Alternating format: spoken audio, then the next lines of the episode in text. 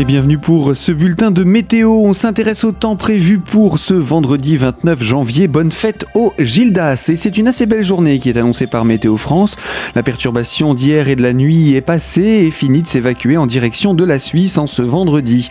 On retrouve ensuite un ciel assez variable et dégagé ce matin, parfois brumeux par endroits. Le beau temps devrait se poursuivre en cours de journée sous un léger vent de sud-ouest qui souffle de 25 à 40 km/h en plaine et jusqu'à 60 km/h du côté de Gérardmer et la Bresse.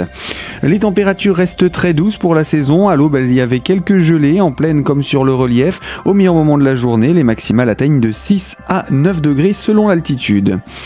Une perturbation avance ensuite lentement samedi en direction des Vosges avec quelques pluies en fin de journée et soirée. Le vent en profite pour se renforcer également et une journée pluvieuse et venteuse est annoncée pour dimanche. Toute l'information météo est à retrouver sur notre site internet radiocristal.org.